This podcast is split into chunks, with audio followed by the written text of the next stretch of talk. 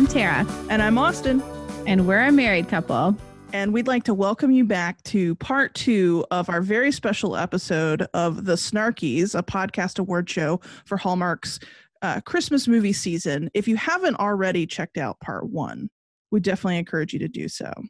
Yeah, we covered um, some of the most snarkable moments, some of them, some of the worst work moments, um, some of the the trends in Hallmark movies that we we don't want to see ever again because they were just tired this year. So definitely go check that out to hear our thoughts on those categories. But um, we want to also introduce our guests that we have here with us to to present these awards uh, from Bad Christmas Movie Bingo, Matt and Kiwi. Hi, I'm Matt. Hi, I'm Kiwi. And we're a married couple too. And as we learned in part one, they're also high school sweethearts. So they have the Hallmark story just like primed and ready to go. It- yeah, we are our own walking Hallmark movie. Someday we will stumble back on a fictional town that's somehow also where we grew up and end up competing for the mayorship. Of the town. I'll watch it's it. Gonna be great. I'll watch it. Amazing. one hundred percent there. We are so happy to be here. We are so happy to be representing Bad Christmas Movie Bingo. And let's let's keep going with the Snarkies, you guys. All right. Let's dive so into it. I have our first up category for this episode, which is the most shameless product placement. So um, throughout these movies, there there have historically been some really egregious um, product placement issues, and you know, like Folgers coffee used to show up a lot in these movies, or you know, you might get um, just like you know moments within the script that feel like. They they feel a little off, and the reason that they're off is because they're trying to sell you something subtly, um, by doing so not so subtly. So our nominees for this year are Nestle in Christmas in Evergreen, Kay Jewelers product placement in Christmas in Evergreen and Christmas She Wrote, and also probably some other movies.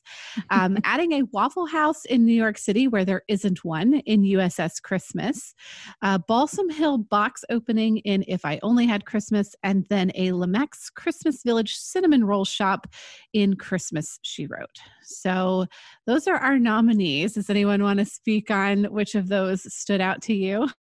Yes, yes, I absolutely do. I have, you are ready to go. A, I'm ready. I have a lot of thoughts about this. Um, I uh, I think for me, the one that I had the most feelings about was Nestle in Christmas in Evergreen because, you know, we're all used to the product placement at this point where it's like, you know, the they linger a little bit too long on the car logo or on whatever it is, but it's very seldom that they actually write in dialogue into the scene about the product. And it is, it always just is so jarring and really sticks out. And this particular scene, if you didn't see this movie, the scene opens where the bag of Nestle chocolate chips is, um, just sitting on the counter, and it fills the entire screen, and the camera moves back and kind of it opens it reveals the rest of the scene. And in the reveal, you see two more bags of chocolate chips, and it reveals this whole family around their, I don't know, twenty foot by thirty foot kitchen island, all making chocolate chip cookies. And as the camera moves backwards, you hear someone say, "Wow, do you do this every year?" And someone else replies, "Yes, it is a family tradition." And it's just like, it's so unnatural. While just focusing on all these perfectly placed, like multiple bags of Nestle. Of unopened, unwrinkled bags of Nestle Toll House chocolate chips, and they're all making chocolate chip cookies. And it's like, they're, I don't know, it's just blatant. always... It was a blatant commercial, and I just think it's, it's it's it's always really special when they write dialogue about the product or clearly what is about the product into the movie. Like that kind of stuff is typically saved for like Rizzoli and Isles on T N T, where like they're in the car and like somehow it's like, oh well, let me let me press OnStar because they're gonna help us do this and this and it can do this. And you're like, wow, we're literally listening to an OnStar commercial right now inside this episode of Rizzoli and Isles. But like, guys, come on. This is this is a Hallmark Christmas movie. We know we're going to see the the the, the Chevys mm-hmm. and and the Balsam you know Hill the Balsam Hill. Absolutely, right. But to have to have like a mini scene about Nestle was just, it was a lot. It was a lot. Speaking of Balsam Hill, I know um, one of you guys had a, a lot of thoughts about the, the Balsam Hill nominee in this category. Well, Balsam well, Hill is always yeah. a sponsor, but it was in particular so egregious if in If I Only Had Christmas, because normally I'm used to the product being panned away from to the action. The scene had ended though, like C C B had said her line, and then we have this this awkward pan to a box of Balsam Hill ornaments with the box top just like perfectly staged against the Christmas tree, and we just kind of paused there for way too long. And it was just one of the most awkward, uncomfortable Balsam Hill commercials within one of these movies I had seen, because we all know every tree in this movie is a Balsam Hill tree, but of course it was just so painful. It it was just so painful. Nor I'm used to it being more passive than that. Well, and, and my contribution was kind of similar. Like I, the Balsam Hill ones, I feel like actually have been worse in the past. It, I didn't see as many of the commercials and things, but I was waiting for it. And oh, look, those are Balsam Hill ornaments. Uh, but there was a, the Lamax Christmas Village oh cinnamon God, yes. roll shop was also this scene, kind of like the Nestle scene, though not as blatant. Um, the, the the scene had nothing to do with the movie. She goes into a shop. She looks at a Christmas village. She goes to pick up the cinnamon roll house and like look at it. And the camera does like a front-on shop of shot of this little house. And then a random girl just comes up and like takes it or says it's the last one. And then that's it for the scene. And it has nothing. We never see that character again. we there. She wasn't buying anything in the shop. It wasn't. It part was of the so bizarrely story. Out of place. Yeah. Right. It's like, why was she there? What was the purpose of that in the story? It was just, and I figured out it was just to show this house, this little cinnamon village house. And I went to go look it up because I said, surely that's that's product placement. It was sold out. So you can't even buy it. You can't even buy it. There's nothing you can do about it. So it's that it's is the so world's shameful. Worst commercial. You can't even, like, the character in a fictional movie actually took the last one in real life. Like that's that's special. That's, and I'm sure it was for all of the village houses. You could buy some of the other ones, you know, if you're like, oh, but but if you saw that cinnamon house thing, you, you cannot have it. Maybe that the props so department for this movie bought the last one to put in this movie. Yeah, I bet that's that sounds like exactly they should have like during the scene there should have been like a live asterisk mm-hmm. next to the cinnamon roll shop with like the fine print at the bottom being like sold out online. Just so we didn't all go like pause the movie and check to then just be horribly disappointed. It's a motion tracking asterisk that yeah. just like always stays with it no matter where it is in the frame. Amazing. Amazing. That's amazing. Well, I, I particularly love the Kay Jewelers um, that, yes, moments in Christmas in Evergreen because it's you, you again just like just like seeing you know car cars and their logos up front. You expect to see a couple you know focal shots of jewelry in the clear, but in Christmas in Evergreen: colon bells are ringing.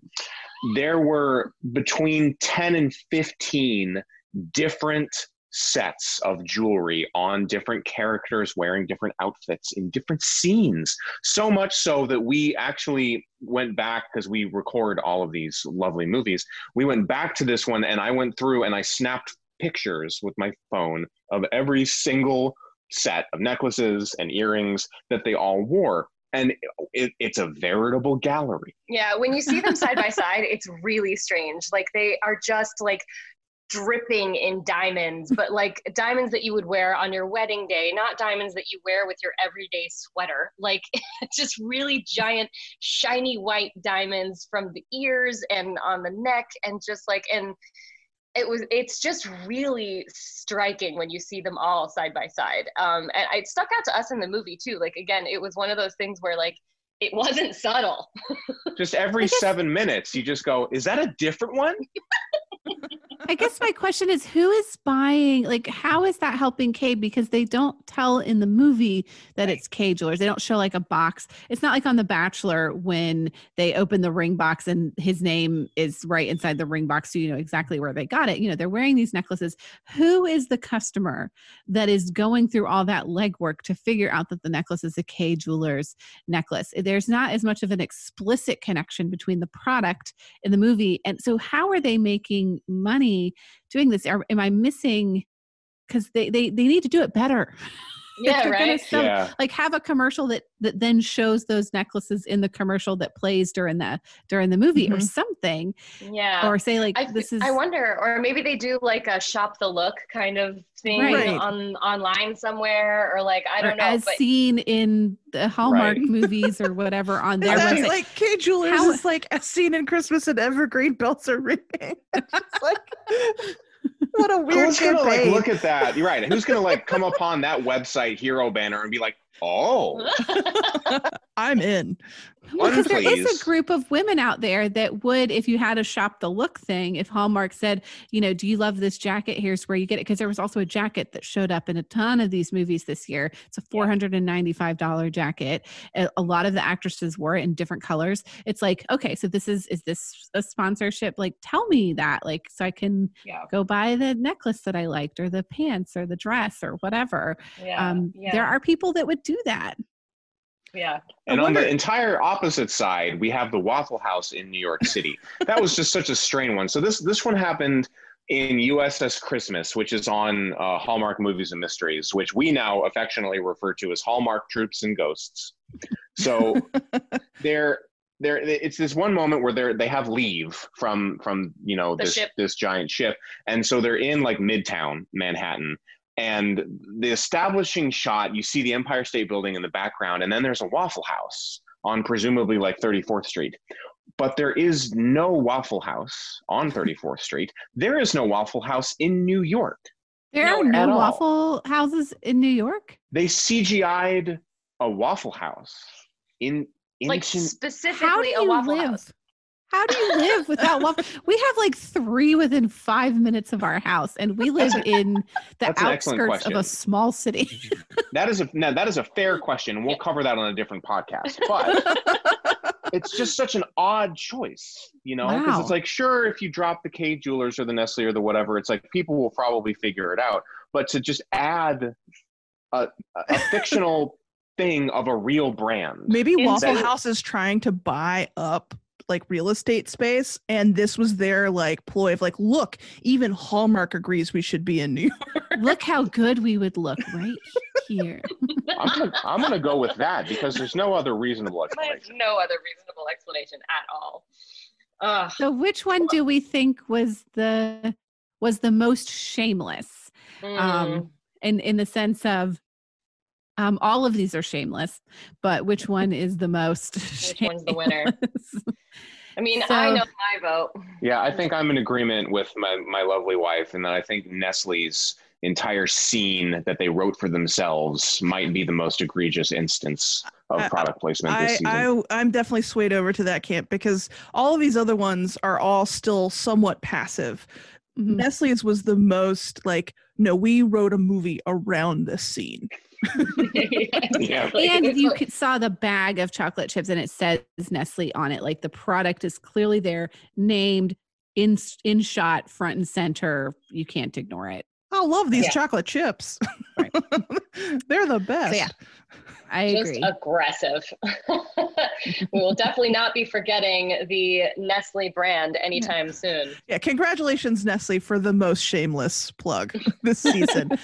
I think if we are going to talk about shameless plugs, I think we need to have a surprise category here, which is like, what is the most obnoxious, memorable commercial? Because part of the Hallmark like whole thing is advertising, and not all of that happens in the movie. Some of that happens in between. And so I would love to hear what you all think is is the winner for most obnoxious me- memorable commercial from this season, because I will say for me it was Rakuten's, uh because it, it was Tara, whether the whether the commercial played or not, Tara would sing the Rakuten, Rakuten song. Oh, my favorite kiss right from my phone. Whether it was wow. on or not.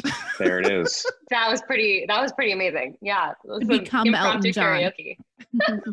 That one definitely got stuck in the head. I think I think the Etsy commercials mm. were particularly mm. uh, memorable. Whether or not they were obnoxious, they were more tear jerky, I think. But they were just so well done, honestly. And there were a number of them. But the whole Etsy has come so far, um, especially like with their brand and their marketing, but their whole campaign this year, which was basically just, you will be able to find handcrafted one-of-a-kind, unique pieces here that are going to really, really mean something to the closest people in your life.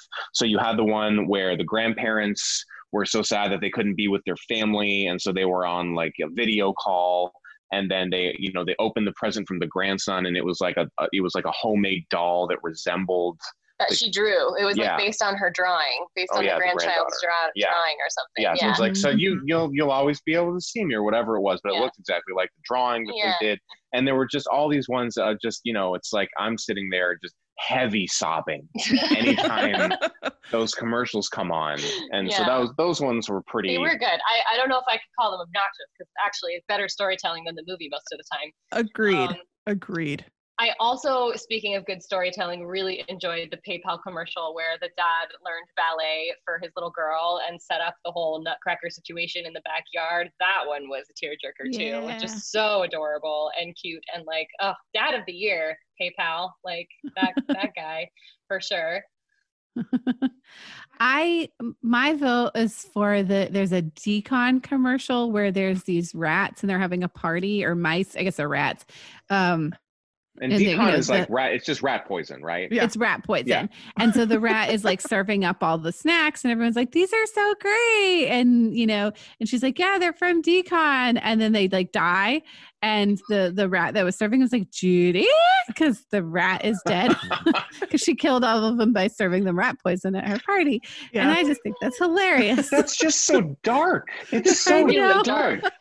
I remember I the first time we saw it, and it was just so amazing because it's like rat, like like claymation-y rats, number mm-hmm. one. Like it was this weird, like, oh, okay, we're doing like a Rankin Bass kind of nod here. And then she's like, is this catered? No, it's D-Con. And then she turns and then you hear plop. And then Judy's on the floor and she's just like, Judy? So I would just walk around the house going, Judy? Judy? It was, oh, it was memorable for oh, sure. That's dark and awesome. That's, all right. Wow, definitely memorable for sure. But when I wasn't doing that, I was doing the Limu Emu um, for Liberty Mutual. Limu Emu. Limu Emu. Yeah, uh, any song, I mean, even the Etsy one that had the operatic moment, like Tara's trying to hit all of those notes every time, and she she got really my close. Opera skills, my opera skills really improved this year. forty movies with that commercial playing multiple times in each of them. I have honed my craft. Excellent. Well, those right. are good vocal warm-ups. Yeah, yeah, absolutely. Advertisers, take note. If you want Tara to buy something, put a song in it. Any song. I did it. buy stuff from Etsy. And we do have Rakuten. It works, everybody. It works. This goes to show you. Well, speaking of advertising working, and I know that WeatherTech has for a while been kind of a staple of the uh, the Hallmark holiday season, but this this was a particularly interesting year for WeatherTech because they couldn't they couldn't really advertise the in-car great for traveling stuff as much as they could in other years. So it, they they certainly had they certainly had Cup Phone, which Austin, I think you said was like like, was like the, the number, number one, one seller. Yeah, it was like they they. cornered the gift market in in twenty nineteen. Like they had one of the best-selling gifts of twenty nineteen. So I don't they just know decided that they... to do it again, I guess. but but then you know then they really did had to pivot, and so now outside of the Cup Phone, the commercial you're seeing from WeatherTech is is dog bowls, and their whole thing is like, is your dog bowl poisonous to your dog? You should check the bottom of your dog bowl and get WeatherTech dog bowls. And then you look over that your was... dog and you're like, Judy?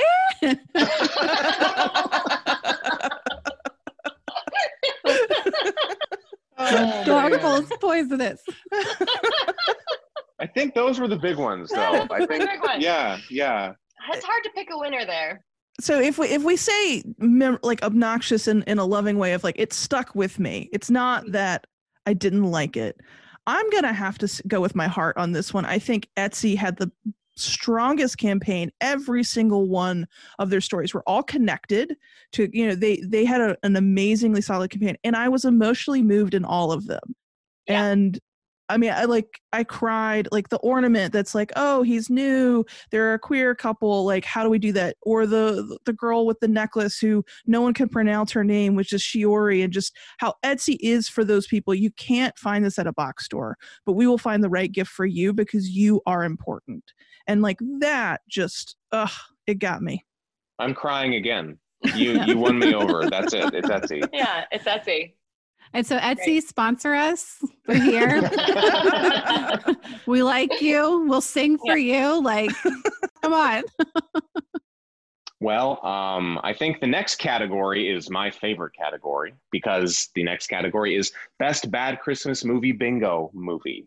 And Ooh. this is different. This is different from your your most snarkable movie, or or the best movie, or the worst movie, or, or whatever that is. This is very specific, because this has to do with, was this good for bingo or not? And honestly, that's always our criteria, Kiwi and I, as we as we're watching these movies. Um, we're not so concerned with, was this a great movie? Was this a bad movie? It's really, was this great for bingo or not? Because that's kind of our whole shtick. Um, and so we do have a list here of the nominees of the movies we are are fairly certain were, in fact, the best movies to watch while playing Bad Christmas Movie Bingo. And those nominees are Five Star Christmas, Good Morning Christmas, Christmas Comes Twice, and of course, Christmas in Evergreen, Bells Are Ringing.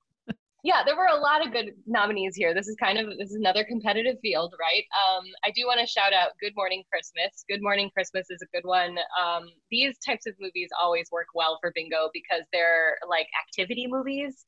Um, you know, this this movie was, the two T V hosts are trying to experience Christmas in this small town, Um, and for their T V show. And so, you know, they have to go around and do all these Christmas activities. So each one is going to be a trope. So, you so you're going to have, you're going to have, you know, the Christmas festival, which means there's going to be hot chocolate, which means there's going to be an ice skating rink. There's going to be some kind of competition. A tree there's... lighting festival where yeah, people count right. down to it being led by the mayor. Probably a horse-drawn carriage at some point. Um, but, um, you know, so like these types of movies where they have to go through a series of things to experience the true meaning of Christmas are great for bingo.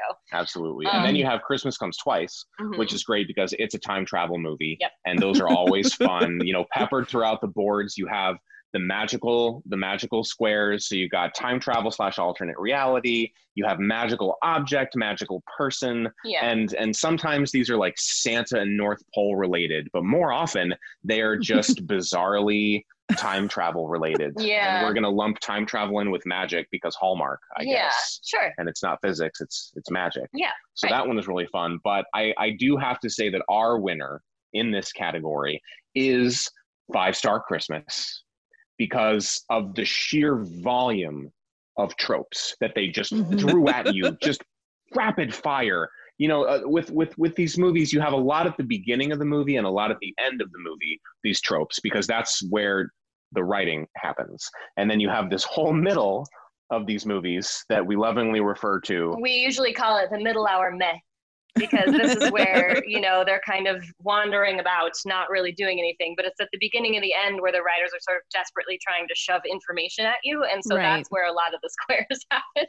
Um, uh-huh. But then sometimes in the middle, like, there can be a little bit of a lull. But like with Five Star Christmas, they just never stopped. It was just like. And you also just, you also just never knew when you were going to get these amazing things. And there would just be like, I, I, I think we probably had our fastest bingo. Uh, watching Five Star Christmas, it was, some, really it was something like, like nineteen minutes or maybe yeah. less than that, but it would just, you just never know, right? It's like all of a sudden you're watching this movie and it comes back on a commercial break and they're at an ice skating rink for no reason. No reason. And then they leave that ice skating rink by going on a horse-drawn carriage. And it's just, mwah, it's just so wonderful. Yeah. So we so, so appreciate Five Star Christmas this season for giving us our biggest, best, and fastest bingos. Yep. Yep. So if you are looking to do a, a movie where you get guaranteed bingo, any of these are good, but Five Star Christmas is going to bring that satisfaction in. Yeah, Five Star Christmas is a great watch. And luckily, Hallmark is still playing these movies every, like, I think on on Wednesday nights on Hallmark Drama, Thursday nights on Movies and Mysteries, and Friday nights on the main Hallmark channel. They're playing Christmas movies all year round. So you can technically play wow. your Bad Christmas Movie Bingo year round. Invite your Bless friends them. over on a Friday night, watch Five Star Christmas. You know you're going to have a good time. Yeah, that's absolutely true. Make sure some alcohol is involved. Definitely. Uh, that definitely helps. That definitely, definitely helps. helps. Well, I am excited about this next category. This next category is Fa La La La Fashion Fails. Um, and I do want to acknowledge that it is not without irony that I am the one presenting this award. It does seem logical that the straight white cis female would be the one to present this award. However, um, my interest in fashion peaked when I was about five. So my criteria for what makes a good outfit are, is it scratchy and can I move in it? So it's not like I'm a fashion expert here, but also I do know what outfits are supposed to look like. Um, so I am excited to dive into some of the really excellent choices that some of our our films decided to make on their poor actors and actresses who had to walk out in front of camera in in these outfits. So let's get into it. So our first nominee is the movie Love Lights Hanukkah, in which every party at this lovely, wonderful, cheerful Jewish family's house was attended by only people wearing funeral attire. Apparently, someone thought that somewhere in the Torah, all Jews must wear black or navy blue, or maybe sometimes beige at all times. No other colors are allowed. It was very strange. Like, I, I get it. You, you, you have you have Jews in your Christmas movie, right? Uh, and you don't maybe want to put them in the standard red and green sweaters and dresses sure. that you put the uh, the Hallmark leads in. Right. But to only have them in funeral attire was really there are weird. Other colors. There are a lot of other colors that we could blue. If you're going to go with thematic purple. Clothing, blue. Absolutely. I mean, so that I thought was really interesting. Um, uh, our next nominee in this category is the many headbands of Candace Cameron Bure. Um, Tara, what did you call it? The first sparkle time we donut, it? Which sparkle came from uh, What Kiss Means Forever. They were like, what is this sparkle donut on her head? Yeah. So if you uh, if you recall, she definitely in the in between, you know, where she was quote unquote the host of the movie, she was wearing the giant sparkle donut. But also in If I Only Had Christmas, she was never without this puffy headband, which we honestly have not seen since the era of her Full House days. This so is I'm, this is almost product placement, but we weren't really sure, really sure. because there was never we couldn't a find commercial it online or anything related to her selling her own line of headbands. Yeah. But so, I'm assuming that's happening. Yeah, it's gotta be. It's gotta or maybe be it was Etsy. Like maybe there's someone on Etsy who specializes in sparkle donuts and I, donated I them. Need, I need someone to find me the sparkle donut so that I can make my very niche Halloween costume next year to be C C B presenting Hallmark movies as my oh Halloween God, costume. Please do that. And always be walking out of a badly lit gazebo and then just like talking about. I'll be the gazebo. I'll do a photo Perfect. shoot at the local gazebo. I'll go behind my local gas station, see if I can find one. Oh God, I forgot about that moment. Oh, oh, that was amazing. Gas station gazebo. um, okay, the next nominee in Fa La La La Fashion Fails is the curtain dress from The Christmas Waltz, which was a dead ringer for the curtain dresses in Sound of Music. Um, the next nominee is in Heart of the Holidays, where she comes out of her bedroom wearing silk pajamas, but her silk pajama shirt is tucked into her silk pajama bottoms. In such a way that no one has ever done in, no their, lives. Done in their lives.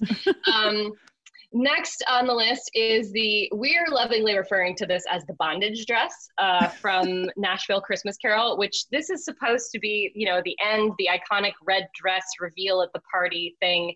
Um, and out comes this beautiful actress in this red dress with, with like these really creepy, this creepy like black trim on it that really looks like a bondage harness. Um, and uh, that was just a really... Interesting really choice. Striking, interesting choice. And next on the list, we've got a couple different ones that had to do with the royalty movies. So first, we've got the prince outfits in general. There's always the scene where you see him in his royal garb, his royal like military type uniform. Um, so both in One Royal Holiday and Christmas Carousel this year, these just really were unimpressive. They looked rented and not tailored, and um, they were just not great. And then in Christmas Car- Carousel, there was an additional one where the prince in his casual clothes wears this blue, like, cowboy bandana around um, his neck. Around his neck. Like uh, an ascot. Like a train conductor.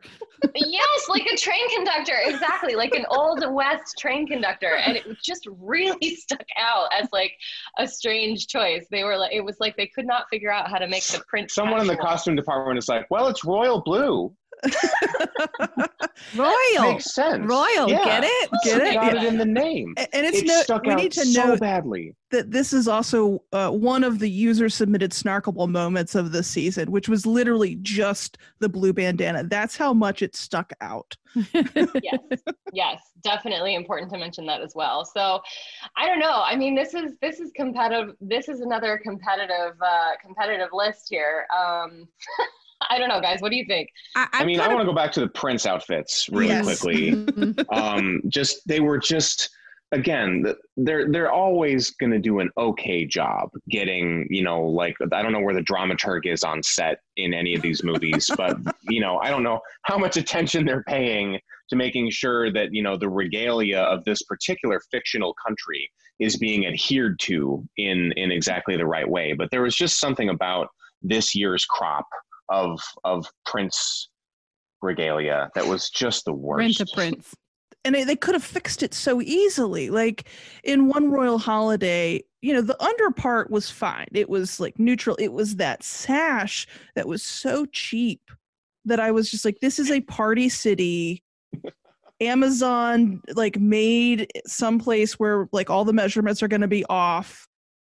Cheap, cheap suit. And if someone had just sewn a sash out of a better quality material, solved. Or in A Christmas Carousel, that suit was like one hundred percent wool. It looked yeah. like it looked like a Civil War Union officer's uniform that just like, and was so poorly fitted for him. It was like his shoulders were concave. I was like, this is the magic of safety pins, and and I know that someone knows how to make a, like this fit. Whether it's rented or not, you could have saved it. And they just didn't. They just yeah. didn't. Yeah. Yeah. It was rough. It was, I don't, rough. It, was it was a tough call. All the outfit based ones um, of like full outfits were kind of a tough call for me because uh, the two dresses also were so bad. The the curtain dresses, that was even in the little preview episode that they showed of Lacey Chabert in that dress that just looked like it was made out of curtains and Sound of Music, and didn't do her any favors. Like she's got a good figure and it just looked really frumpy on her. And then on the flip side, this like dress that would have been a normal dress that was made all vamped up and bondagey in Nashville Christmas Carol. It's like weird choices there across the board. But um, for me, I think the Prince outfits were a little bit worse because they were just like, you the royalty is the heart of your film. Uh, yeah. They weren't just single outfits. It's like, this is supposed to be the theme, the part where I'm like, oh, he's a prince and this is the pomp and circumstance. And they just weren't fitting the bill when they looked as frumpy as they did. It's the only magic that you give the princes in those movies, yep. right? It's like that moment where you get to see them in their in their incredible uniform. uniform and they're a man whatever. in uniform, right? They've got to right. look good. This is nope. their pretty dress reveal in these movies, and yes. it's got to be spot on, right? And mm-hmm. it's never really spot on, but most of the time you're like, yeah, that looks sharp. That looks basically sharp, and they they ha- those badges are metal. A like they went there in a palace with him, you know. Yeah, I think you're right. Like I think as problematic as the funeral attire is, and just kind of like just on its own offensive level. Like putting putting this entire Jewish family in really dark, dismal colors. That is offensive, but also like it doesn't necessarily impact the story. Whereas right. the Prince outfit is supposed to be kind of a plot point almost. And right. so the fact that they didn't pay attention to it, I think makes that worse. I think it's worse. It makes me worry about the finances of their kingdom. Right, right. It starts to take your mind places that the plot doesn't want you to go. Right, right. Yeah. Like, is he in debt? Is is this right. fake country? Is she in marrying debt? into like this country that is in trouble? Yeah. Are they gonna like try to take the money out of her diner to fund the military now? I don't know how this works. I don't know. See, these are now the questions that we're asking because we were distracted by this uniform, guys. All right, so Universal winner, just the Prince outfits, and let's just yes. throw the blue bandana in there too, because he's a Absolutely. Prince wearing a ridiculous bandana when it was it not counts. Needed at all. one hundred percent, yes. I think we're all in agreement. So if we're going to talk about costumes, I think we have to also talk about this next award category, which is problematic props. And this is just those props that either like appeared way too frequently or just went made us go, what are you thinking, props department? So our first nominee were the giant candy canes that were wrapped in this ribbon that were styrofoam that were in at least fifty percent of the movies this season. And they were the same ones. They were like ten feet tall and unmistakable. Our next nominee was just the whole office, but in particular, the rotating Christmas tree in uh, the twelve Dates of Christmas. And this also was a snarkable moment category as well. This is one that viewers submitted because just that whole office is just so much Christmas. It's like every Hallmark decoration was put in an eight by eight office. There was so much ham in this season. Like normally we get maybe a brisket or, you know, something, but goose. a goose, but it was just ham all day, every day. Every Christmas family had ham. Um, and the same it, ham, I think it might have been, and this is why ham is in the props category and, and not anything else, because it was it was like a plastic ham. Just passing it around. Like a, a couple ham. Slices were out of it, and I, there, it even made it into the poster of Five Star Christmas. Like in the poster, she's standing there holding it like, is this okay? It was just ham. It was a lot. To the point where we thought might, maybe like the ham lobby was really going hard, like was big, big ham. ham all big ham. Over this. Exactly. Oh, I love where our heads Maybe are Maybe that's product placement. Maybe honey baked ham. That's real big in the South. People stand in line for hours to get their honey baked ham. Maybe that's who they should be like, this ham is really good with that honey baked flavor. It writes itself. There it is. Why do there I not is. Write these movies? I've already even got the product placement down, sounding real natural. uh, our next nominee uh, was from A Christmas Waltz, and it was the ring box that had a built-in light. Uh, oh. Just amazing classic moment. If you haven't watched anything, that's one to watch because it stands out in so many different ways. And then our final nominee was uh, Love Lights Hanukkah. Just all of the set design with the wreaths and the weeping angel and like all of the Christmas decorations that were blue, therefore Jewish decorations for Christmas. That's how that works. As well as one of the worst snowmen of all time that was oh. just clearly styrofoam that someone had just like kind of hacked up a little bit to make it look like it had texture. They even used it in the press photos. Like there's Corey from Boy Meets World standing next to this stupid styrofoam snowman with like bad quilt batting just kind of like stapled all over him. It was so rough. It was terrible. It was terrible. Well, and the yeah. weeping angel was super creepy. Like in the scene when all the lights went out and the angel is just there. I just wanted to be like, don't blink, don't blink. It's like Did a no Doctor Who episode. It was so weird. That was that was a really bizarre thing to have there because everyone has a sing sort of a single connotation at this point of like a single sort of evil looking statuette angel. There's like, I think Doctor Who kind of locked that one down mm-hmm. in terms of what you think about when you see. So to just have it by itself, not with like other angel statues around it or like, I don't know, maybe don't make it an evil looking angel. Just pick something else, whatever they carved out of styrofoam that that, that that angel ended up being. But just what an odd choice. It's also just like really though, like kind of a classic horror movie trope. I don't even really like horror movies, but isn't there always like some scene where they're like, stupidly walking through some graveyard and they mm-hmm. pan by like some tombstone and or like some mausoleum and there's always a creepy angel on top. Yep. It's mm-hmm. always a creepy angel. It definitely so, felt like, like The Omen was in this movie. Absolutely. Absolutely. So like, I don't know, that was their choices. That was an odd, there were just a lot of choices in Love Lights Hanukkah that none of them good, but a lot of choices. a, lot of, a lot of choices were made.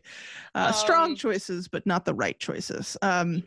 We had a lot of problematic props this year, but ultimately we as a committee decided that it wasn't frequency. It was just emotional impact of just why uh, that really led to our winner being selected, which was the ring box from A Christmas Waltz, because why? It was one of the shortest moments we got with a prop, but it was the one that stayed with you the longest.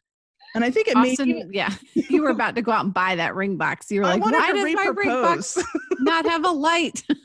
Well, and where did you, because I was like, that that can't exist. But Austin, you found it, right? Found it on Walmart for like under five dollars. You can too have this and make a magical proposal happen. Um, I definitely was like, why did we get married so many years ago? Because I wish I could redo it. But maybe, you know, when we do a vow renewal or I get you a nice piece of jewelry, I know that I can afford to, to wow you with a ring box with a light.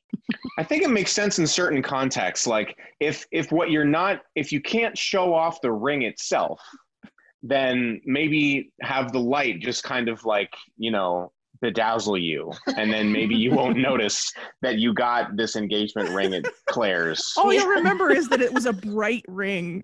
It's yeah. like yeah. it was Ooh, because it bright. shined. I love that you said Claire's for the not even Walmart. It's like go to where you went when you were eleven to get cheap buy two get one free jewelry at the you mall. Know where you got your ear pierced for the first time and then got it infected? Yeah, get a ring from there. That yeah. is my life story. That, that happened to me. Oh, Claire's. So there it is, the ring box, the, the ring box, box with the lighting. Your winner. Everybody go buy one. Um, so my category, the next one, is the most noteworthy non-Hallmark movie. So we did watch forty lovely and not so lovely Hallmark movies this year, uh, but we also watched some other movies on some other channels, and you may have as well. Uh, there's Ion, there's Up T V, there's Lifetime, Netflix, Hulu. Everybody's in the Hallmark Christmas movie game. So of the movies that were released this year, we had five nominees that were buzzed about and that didn't quite hit the mark, or that were had, had their own snarkable qualities. So they were Christmas on the Square, which is the Dolly Parton musical, The Happiest Season, which is the lesbian movie from Hulu, A Ring for Christmas on Up T V, A Taste of Christmas on Lifetime, and then Christmas High Note on Lifetime. So um, not a high note. We all sort of added our own nominees here. I know I added, or we, we talked about Christmas High Note because um, I just saw Twitter blow up when that movie was, when everybody was live tweeting it because it was so bad and people yeah. were just so mad at it. Um, but which of these did you guys particularly enjoy for their snarkiness this year? Well, um, I just, I have to give a shout out here to, to Dolly Parton and Christmas on the Square. Um, Netflix just brought us such a big, flashy, beautiful, incredible mess of a, of a Christmas musical. And, you know, God love Dolly Parton. We love her. She is a national treasure. She has done so much for so many people. She is so talented. And I don't know what happened here, but it didn't go well. If if what they were going for was well, that did not happen. Uh, instead, what we got was this weird mashup of of terrible musical numbers and like stage actors thinking that they were doing a stage musical, but then it was actually filmed, and so none of that worked. And then Dolly Parton is flying around on a C G I cloud. That is just, it's indescribable. If you haven't seen it, I'm not going to do it justice. No, it's hard to describe. It's like, this movie is like, it's like a Hallmark movie meets a musical, but everyone involved is on L S D. And like, it is, it's amazing. Like the, I, I don't, it is just kind of an indescribable experience. You, you have to watch it. Like if, if you haven't seen it yet this season, like, I would advise you to go home from work, like whatever you're doing, just stop. Like, you're okay, you're listening to this podcast right now. So honestly, finish the podcast, then finish, go watch this. Yeah, finish the podcast, but then your next activity really should be to watch Christmas on the Square, because it is, it, it's an incredible yeah, experience. If you don't do drugs, but want to know what it's like to be on drugs, you should watch this movie. Excellent um, description. They really thought they were doing something. They really, it was they done in something. earnest. They did something all right. They thought they were doing something. It was kind of like The Room, where they thought they were making like this incredible Academy Award winning movie, and then we, well, it's The Room. So maybe it yeah. could become a cult classic for it's just way off the mark. That's what we're thinking. Yeah. yeah, yeah. But we we do also have to briefly mention Happiest Season and why I, there's so much buzz about this movie for being just a standard lesbian rom-com, you know, the, the movie we've been waiting for. But it missed the mark for us, and I think for many of our friends who also were so excited about this movie, because um, it was just a coming out story, and the main protagonist, Harper, um, the, the girlfriend, just refusing to come out at every turn and, and being horrible to her girlfriend, which was Kristen Stewart, and that Kristen Stewart really should have gotten with Aubrey Plaza's character instead. And it just didn't go where we wanted it to go. Yeah. For, so. for being like touted as like finally a lesbian Christmas, like romance movie, I was like, awesome. Nothing was happy. Nothing was, it was, it was definitely one of the unhappiest seasons I've had as a queer person just watching this film. And I think if you're going to have that much conflict and that much of like a self-hating queer, mm-hmm. right? She, she doesn't know how to come out to her family. Um, you can't then give it a Hallmark bow at the end, which is what they did. They took like the last ten minutes, like Hallmark does, and just wrapped that sucker up. And it was like, and everyone lived happily ever after. No, they didn't, y'all. Therapy is needed. I needed to see some growth. Um, I will say, great supporting cast uh, that stood out. But there, there was this meme that appeared on the internet after this movie came out, and it was like, here's the trifecta of biggest villain, lesbian villains of all time. It was Piper from Orange is the New Black, mm. Ginny Schechner from The L Word, and Harper who is the from same Happ- actress that was the, the lead in Love Lights Hanukkah, and I couldn't handle that movie because I wanted to murder her the whole time because she's the most terrible person in all of The L Word. Oh, yeah, wow. Those six seasons. And then our final, yeah, so it's just these three. So we've got Harper from Happiest Season, Ginny Schechner, who's now also in Love Lights Hanukkah, and then Piper from Orange is the New Black. And they are the, the lesbian villains of all time. Merry Christmas. So the far better gay movie is the the Fran Drescher movie from Lifetime. What was that one called? The Christmas Setup. Uh, the Christmas, Christmas setup. setup. The Christmas that Setup. Was that was great. The better one. That was wonderful because unlike unlike um, one of the other movies we'll talk about on Hallmark, it really did centrally feature mm-hmm. uh, gay romance as yeah. as really the main focal point of the movie. And on top of that, everyone was already out. Being out was not an issue. Like, everyone was loved, everyone was accepted. It was really this beautiful, natural story. Right. Absolutely. So of our most notable non-Hallmark movies, I think we we kind of decided together that Christmas on the Square is the most notable for this year, with Happiest Season kind of taking an honorable mention spot for its particular portrayals. Um, but Christmas on the Square, go watch it. If, if you haven't watched anything else, um, catch that and see Dolly Parton on her cloud. Just so good. So good. So good. All right. Well, our next category is affectionately referred to as Hey Now, You're a Hall Star.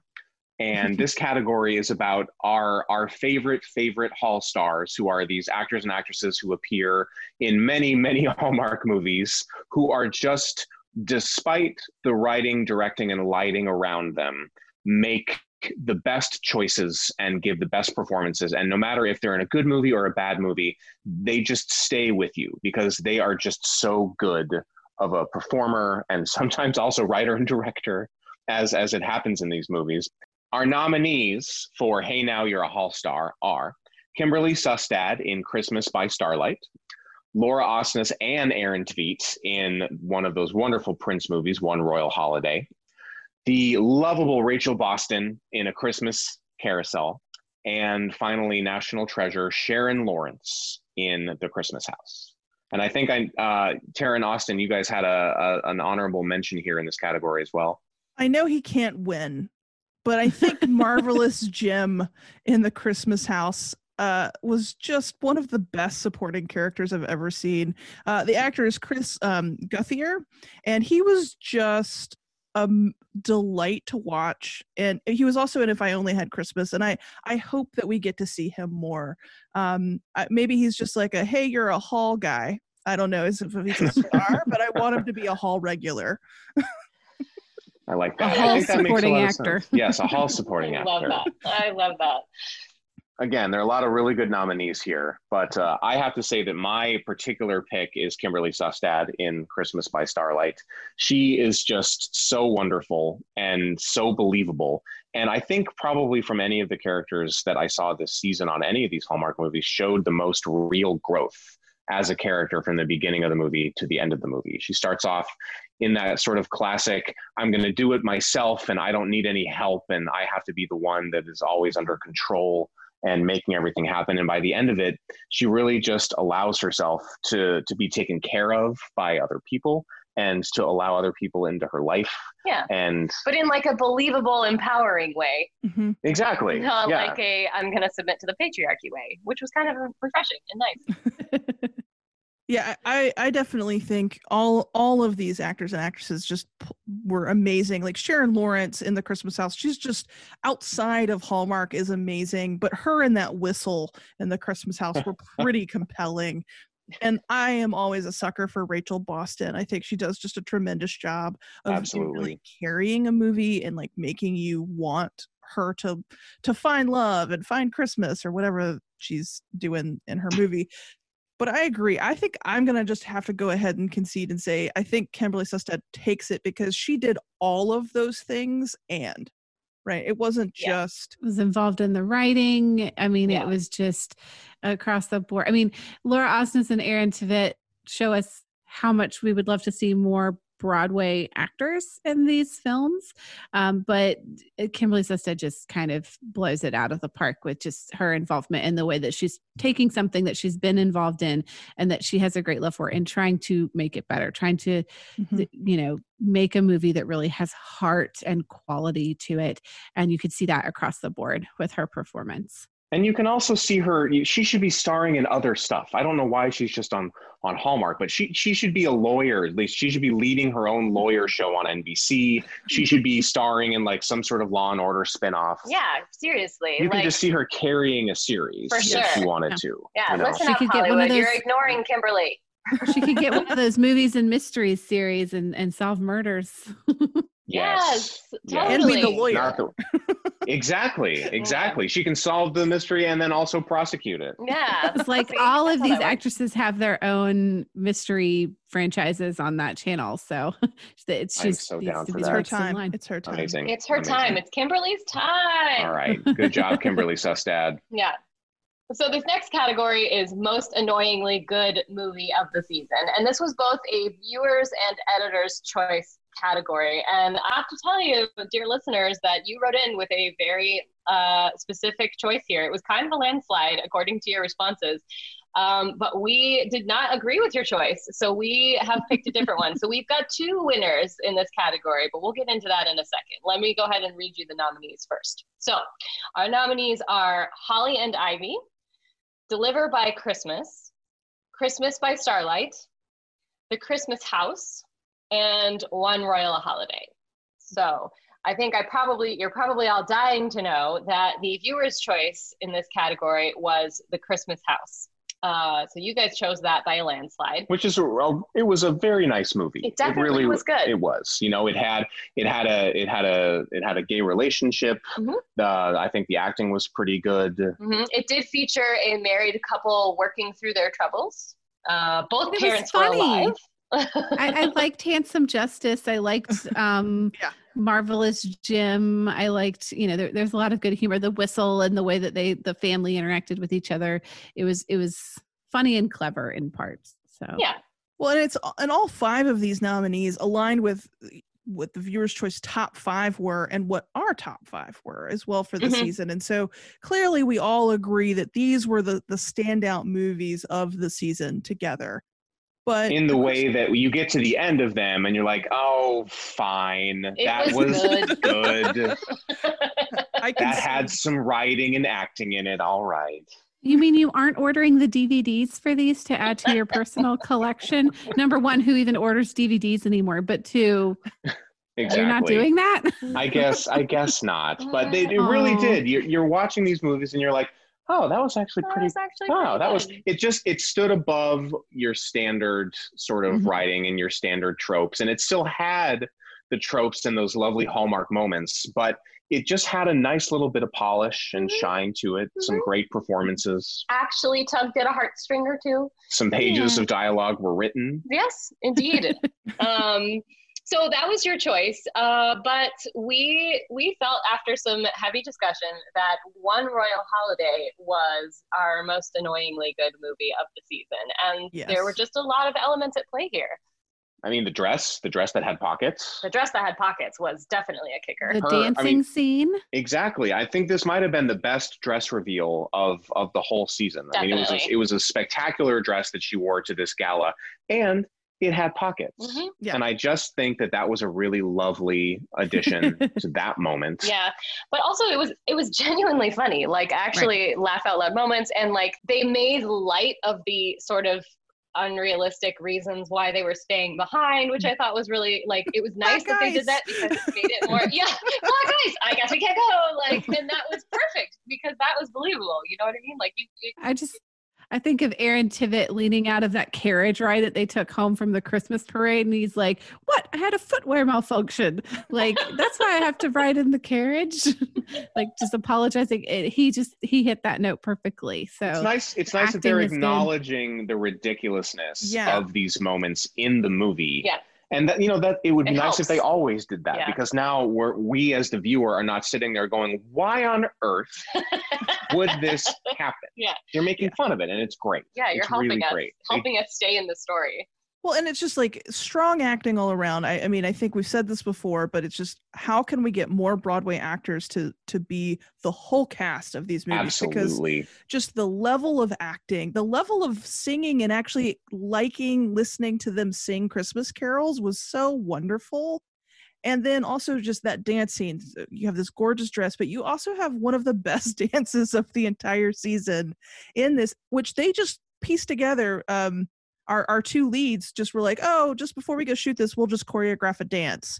And then just magically made it happen.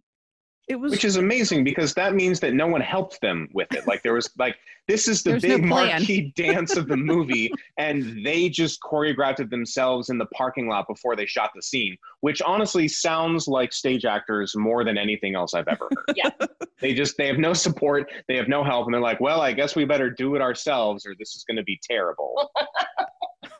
And, and I know we had other like personal favorites within some of these. Like I did love Holly and Ivy a lot, despite the ludicrous stuff with the masters in library science salaries. And Matt, I know you really have that soft spot for Christmas by Starlight. Was that one your favorite? Yes, I think that was that was probably my favorite movie of the season. I mean, it's just the the, the male lead, Paul Campbell. He also wrote most or all of that script. So to be the mm-hmm. star and write it, and to give he and Kimberly Sustad the most amazing dialogue that just made them sound so natural. I just thought they had the best chemistry. That was my favorite one. Mm-hmm. But I also understand where we came at with the editor's choice. Yep. Yeah. Like we all had One Royal Holiday super high up there. Would it's one of the few that I probably would watch again if it came on. So um, I, I think that we are all in agreement that that was a high point for the season. Absolutely. But speaking of high points, let's talk about let's talk about low points. Let's talk about points. The whole shtick of our podcast, which is snarking on Hallmark. So, what movie took the cake in terms of most snarkable movie of the season? Um, this is where we also had a viewer's and editor's choice uh, selection, and the good news is we all one hundred percent agreed, because it's such a clear winner. But let's tell you what all the nominees were. So here are the top five snarkable movies of the season. A Christmas Ring, If I Only Had Christmas, Heart of the Holidays, Christmas She Wrote, and Never Kiss a Man in a Christmas Sweater. And surprise to no one, it is...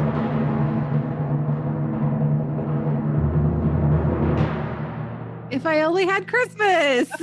Yes. Literally no one is surprised. How many no reasons? Just a runaway, a runaway smash car wreck from beginning to end. Everyone agreed on it. Yeah, and I do want to mention that not only was this the most voted for in that category where we asked you to vote on the most snarkable movie, but also this was the movie where there were the most submitted snarkable moments, where you chose where, where you could all write in a snarkable moment. Over half of you chose to write in a moment of, that came from If I Only Had Christmas. And multiple different moments different too. It's not like everybody wrote in ones. The same one. There were so many to choose from. From. So there were a lot that mentioned the dancing scene, the Klomp Fest dancing scene. So maybe we could start there with our, our breakdown of this, but like that that Candace Cameron Bure had this dance scene just thrown in the movie that made no sense, and the audio was terrible, and they were standing and covering up the children while they danced, and you know, and they that was, clearly did not choreograph this dance in the parking lot before the scene. Or if they did, no. Why? Why? Well, and also we have a little bit of inside information on this as well. That dance was actually not in the script. We have it on good authority uh, from someone very close to the situation that Candace Cameron Bure requested that dance number be put in very late in the process. So if you were wondering why it felt like it was shoehorned in, it's because it was shoehorned in. We're all pretty sure that she got wind of A Christmas Waltz, and we, you know, we we we love to think that her and Lacey Chabert are going to have like a duel to the death over who's going to be the next Hallmark queen. And I just think she saw Lacey Chabert in A Christmas Waltz having her big marquee dance, and just told whoever the powers are at B that she gets one too. Yep, yep.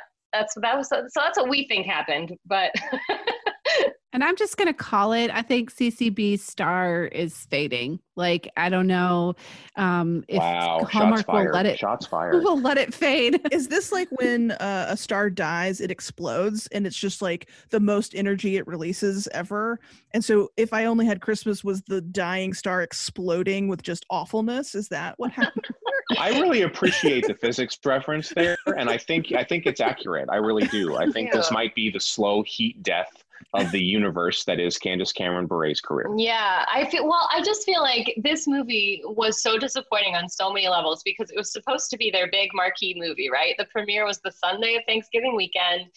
Um, and it was just all hyped. We were very excited for it because, you know, I, when I was growing up, I watched pretty much every single episode of Full House more than once. So like mm-hmm. I am like, you know, to be able to see Candace Cameron Bure in, in her adult form has always, you know, been super exciting. Our our way into Hallmark Christmas movies has always been Candace yeah. Cameron Bure. I mean, you know? Before we started watching the Hallmark ones, we were watching the other garbage ones on Ion and Lifetime, and then Uh, we discovered, you know, that Candace Cameron kind of has her one big one that she does every year, yep. and it exudes precisely zero chemistry with whoever is the male lead in the movie. Yep. And it's always just like, there's always shoes Somehow. that are shoehorned into it. Like, it's just always such a spectacular, fascinating thing to watch. Yeah, we love and, it. And this one was like, they're going to take The Wizard of Oz and Candace Cameron Bure And, and terrible Christmas. shoes and Christmas and mash it all up together somehow. And, and we were like, none wow. of them well. Nothing. No, that's the thing. It failed. It didn't do you. You like. Ugh, it you didn't have Wizard of Oz well. You it didn't. Wasn't Christmas well. It wasn't shoes well. Yeah. They they they missed every theme opportunity. I mean, you know that it is not a good movie when even the diehard like Hallmarkies who just. who live for these movies, who really find true joy and absolutely like nothing snarkable about them, who just went, oh, what was that? Like, you know, it's they're like mm, not my favorite. It's like my my my aunt is like the nicest human being in the world, and she would very much be in sort of like the the Hallmarky kind of kind of you know world, and I think she would have even she would have been like, yeah, I just you know I didn't like it. And for her to say that, for like a Hallmarky to say that yeah. is us being like, that was a shit show. So. It's like the equivalent of in the South when when you want to pretend to be nice, but you it, you don't. It's bless your heart. And so I think that this title should have been Bless Your Heart Christmas, because it was just so bad. We needed to know from the get-go, because it was it's just every level, every level was terrible. Yep. It just and failed at every. We all agreed. Um, Yes. Oh, goodness. Spectacular. D C B needs to lean into comedy. I think that's her thing. I think she needs to pivot into other things, or she needs to do an Aurora Tiergarten mystery Christmas movie, which I would be down for. Murder, homicide, Christmas, C C B. That's yes. fine. There's a little more comedic element to some of those too. So, you know, just take her out of the heavy dramas and all of the Wizard of Oz mess and let her do her thing. And she does that well. And that can be what she does. We can just let Lacey Chabert take over. We yeah. know she's the heiress. Well, she got the ratings this year too. Like her, Lacey that Chabert's movie, movie did yeah. way better than C C B's. So it's clear the, the, the Hall Markies and Hall Snarkies have spoken. If I Only Had Christmas was the most snarkable movie of twenty twenty. Yep. That's All right. It. Well, twenty twenty was an excellent year in Hallmark movies, as excellent as you can get with Hallmark movies. We watched forty of these films. We've reviewed and discussed and shared these highlights here with you. So thank you so much for your contributions by voting in our poll. Thank you so much for hanging out with us on Twitter, listening to our podcast. Um, go buy Bad Christmas Bingo to continue your Christmas journey, either the rest of this year or for the next Christmas season. Do you guys want to tell them where they can find you online? Absolutely. So on social media, we're at Bad Xmas Bingo across Facebook, Twitter, and Instagram. And then you can find us at bad christmas movie bingo dot com, where we have all of our items right now thirty percent off in honor of this podcast, in honor of the new year. And uh, it's just been such a pleasure.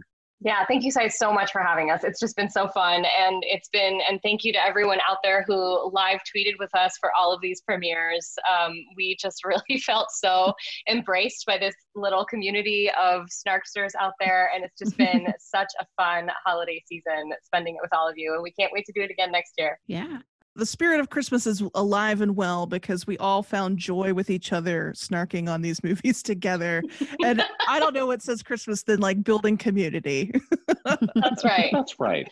And so you can find us at Hallmark Snark on Instagram and Twitter, at hallmark snark dot com, and at Hallmark Snark on Facebook.